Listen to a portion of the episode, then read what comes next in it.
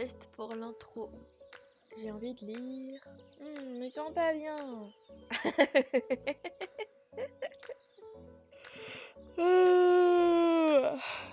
attends, attends, il faut que je te raconte.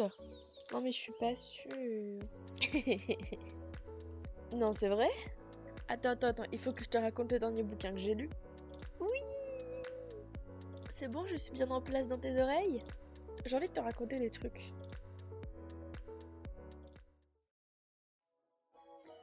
Aloha, j'espère que tu vas bien et bienvenue dans cette chronique du dimanche, toujours fidèle au poste, toujours là et toujours de bonne humeur. Aujourd'hui, je vais te présenter un roman qui s'intitule Projet Espoir. C'est un tome 1 écrit par Charlène Gros-Piron. Encore merci beaucoup à toi pour ta confiance et je te laisse toi et toi et toi et toi tout de suite avec mon avis de lecture. Je vais faire appel à ton imagination. Imagine si tes peurs, si tes angoisses, si tes doutes, si tes questions, si tes incertitudes, si tout ce qui fait que ça brise, tout ce qui brise en fait ta confiance en toi, tout ce qui t'empêche de foncer droit dans tes projets, tout ce qui fait que tu hésites, tout ce qui fait que tu as peur, tout ce qui fait que tu n'oses pas. Imagine si tous ces trucs-là pouvaient avoir une matière, si tous ces trucs-là pouvaient être en fait qu'un simple effet de la présence de créatures maléfiques. Ça fait peur, hein Je t'avoue, je suis pas sereine non plus et je ne l'étais carrément pas quand j'ai lu les premières lignes du roman Projet Espoir parce que justement, ces créatures démoniaques qui euh, ne font que de propager de mauvaises ondes comme ça et qui se nourrissent d'ailleurs de ces émotions que l'on définit comme négatives existent bel et bien dans ce roman et sont même au cœur de l'histoire. Cette histoire, ce roman, que raconte-t-il? Ce roman, il raconte un univers dans un monde que l'on connaît car l'action se passe d'abord à Paris puis à Rome. Donc ce sont des villes que nous connaissons tous et toutes plus ou moins très bien. Hein. Pour ma part, je connais plutôt bien Paris. Je ne connais pas Rome, ne serait-ce qu'en image ou en vidéo ou euh, en témoignage de, mon entourage ou autre. Néanmoins, je connais un petit peu. Donc ce sont des villes qui existent pour de vrai. Et donc, il y a une petite part réaliste dans ce roman à laquelle s'ajoute la petite part fantaisiste que sont ces créatures imaginaires et imaginées donc par Charlène. Ces créatures sont appelées les obscurs. Les obscurs sont donc des espèces de volutes de fumée qui n'ont pas vraiment de forme très définie, très claire, très précise. Mais quand elles sont là, tu le sais pertinemment parce que c'est à ce moment-là qu'elles font jaillir en toi toutes tes peurs, tous tes doutes, toutes tes questions, tout ce qui fait que ça te met pas bien du tout et ça te fait déprimer et c'est de pire en pire parce que plus elles sont là, plus elles provoquent ça, plus elles sont nourrices, plus elles sont fortes. Et ça fait carrément flipper. Fort heureusement, il existe ce qu'on appelle des chasseurs d'obscurs. Ce roman, qui s'intitule Projet Espoir, est donc l'histoire d'une famille de chasseurs d'obscurs. À travers chacun des membres, et notamment à travers l'héroïne principale, qui s'appelle Daphné, nous découvrons que sont ces obscurs, qu'est-ce qui fait qu'ils sont abominables et qu'ils doivent être tous éradiqués, et nous comprenons toute l'organisation qu'il y a autour de ces créatures maléfiques et toutes les lois et toutes les règles qu'ont ces chasseurs. C'est vraiment une espèce de vie euh, secrète en fait qu'ils mènent à travers euh, la vie de gens tout à fait normaux comme toi et moi euh, qui vivent leur vie tranquillement dans les rues de Paris ou dans les rues de Rome. J'ai beaucoup aimé cette histoire parce qu'elle était du coup très bien écrite dans le sens où c'est suffisamment ancré dans la réalité pour qu'on y croit, vraiment, pour qu'on se dise et si ça existait en fait? Et en même temps, il y a toute cette part donc de fantaisie avec ses obscurs, avec ce qu'elle euh, avec ce qu'elle réagisse, avec ce qu'elle crée autour d'elle, avec euh, toutes ces questions qu'elle soulève parce qu'elles ne sont pas juste là pour te faire peur et pour te créer des doutes, elles peuvent aussi interagir directement dans la réalité. Je t'en dis pas plus parce que ça s'appellerait du spoil. Et donc on apprend tout ce qui se passe, toutes les règles, toutes les lois, toutes les manières de faire, toutes les méthodes pour pouvoir les éradiquer. Et surtout donc nous apprenons comment les chasseurs vivent, comment les chasseurs sont entraînés pour les tuer et comment se passent les missions d'extinction, j'allais dire, je sais même pas si c'est le bon terme, mais les missions d'éradication en tout cas de ces créatures malfaisantes. Daphné, c'est l'héroïne principale que nous allons suivre tout au long du roman. J'ai eu du mal à m'attacher à elle, ou en tout cas... Alors, non, je rectifie. Je n'ai pas eu du mal à m'attacher à elle, parce qu'elle est vraiment adorable et qu'elle est éprise de plusieurs émotions dont elle n'arrive toujours pas à se dépatouiller selon les situations et on a vraiment de la peine par moment pour elle ou alors on est en colère avec elle ou alors on partage son bonheur. Ce que je, dire, ce voulais dire, c'est pas que je n'ai pas eu du mal à m'attacher, c'est que j'ai eu du mal à m'identifier.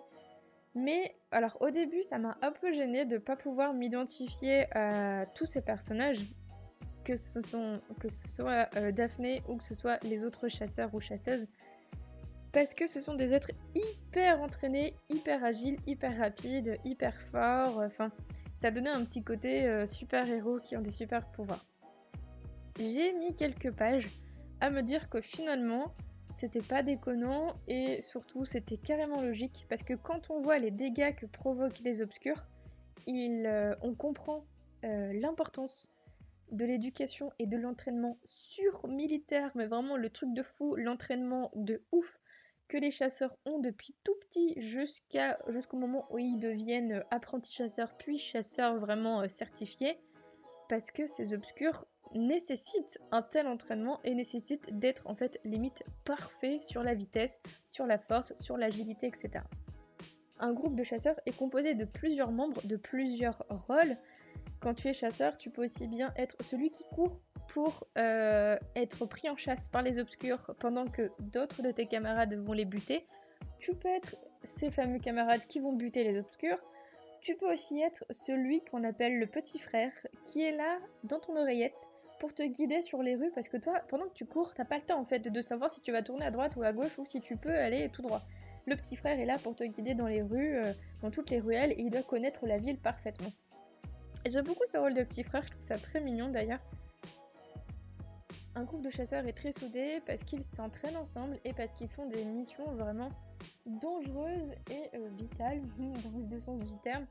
Aussi bien parce qu'ils risquent leur propre vie et parce qu'en butant des obscurs, ça leur permet euh, de sauver entre guillemets la vie des autres personnes, de ceux qui sont non chasseurs et qui ne se rendent même pas compte de ce qui se passe.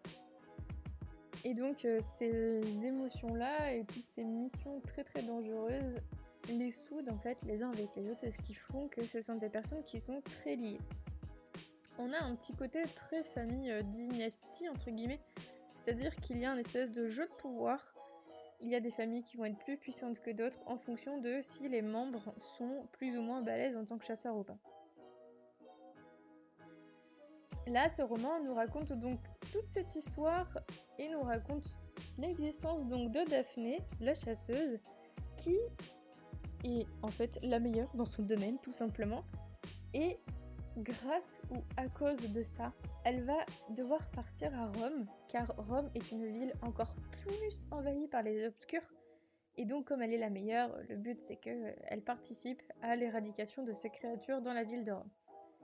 C'est horrible comme situation parce que elle s'est attachée aux membres de son équipe et surtout à Paris il y a toute sa famille et donc du jour au lendemain ou presque on lui dit euh, tu es rapatrié, euh, tu es muté à Rome donc tu prends tes clics, tes claques et hop tu files en Italie. Et quand elle arrive là-bas, ça ne se passe pas forcément très bien. Les nouveaux membres de son équipe sont pas toujours très tendres avec elle. Elle comprend pas trop pourquoi. Et c'est là tout, en fait, tous les du roman et c'est ce qui fait qu'on euh, veut savoir pourquoi ils sont comme ça avec elle, pourquoi son chef est aussi insupportable avec elle.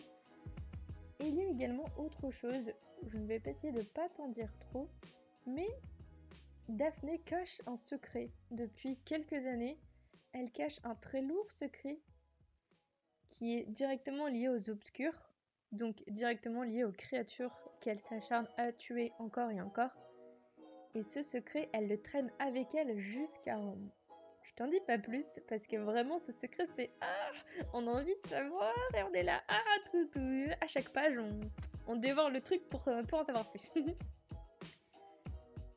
en tout cas, j'ai passé un, vraiment un chouette moment de lecture et, c'était frustrant cette fin parce que c'est tellement arrêté au bon moment, on veut en savoir plus et, la manière dont, le roman se termine, ça fait très longtemps que j'avais pas été surprise par euh, une fin de roman comme ça en fait parce que ce qui arrive à l'héroïne principale, c'est très frustrant, surtout qu'en plus là je ne peux pas t'en dire plus parce que j'ai vraiment très très peur de te spoiler et de te gâcher ça, donc euh, ah voilà, toute ma frustration est là.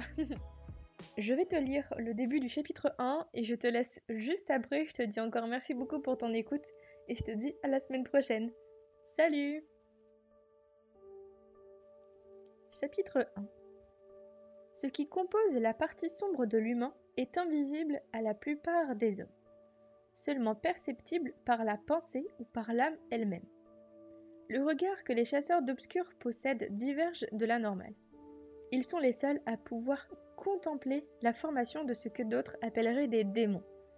Lorsque vous craignez quelque chose, que vous doutez, que vous vous mettez en colère, tout ce qui est considéré comme des sentiments négatifs et néfastes nourrit ce que nous appelons obscur. Ils existent depuis la nuit des temps. Ils sont l'incarnation du mal dans notre monde et ne prennent forme que lorsqu'ils en ont assez emmagasiné de ressentis pour devenir ce qui s'apparente à des volutes de fumée silencieuses, pernicieuses et assoiffées.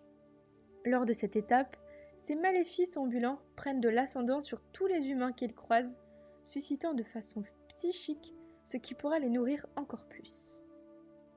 Et plus ils sont nourris, plus ils sont forts, et plus leur influence augmente vous ne pouvez pas les capter, sauf si vous vous concentrez sur vos émotions pour les maîtriser. Avez-vous déjà ressenti des pics d'angoisse sans jamais comprendre pourquoi? Avez-vous commencé à avoir des doutes alors que la seconde d'avant vous étiez sûr de tout? Votre colère ne vous a-t-elle jamais paru plus exacerbée sans que vous en saisissiez les raisons? Vous n'êtes pas indifférent à leur incendant. C'est normal, personne ne l'est. À dire vrai, plus vous leur laissez de contrôle sur votre psychisme, plus vous risquez d'agir d'une façon que vous ne seriez pas les seuls à regretter. Vous commencez peut-être à comprendre où je souhaite en venir. Notre histoire est jalonnée de leur perfidie. Pour n'en citer qu'un, Néron. Exemple flagrant que les générations n'ont jamais compris.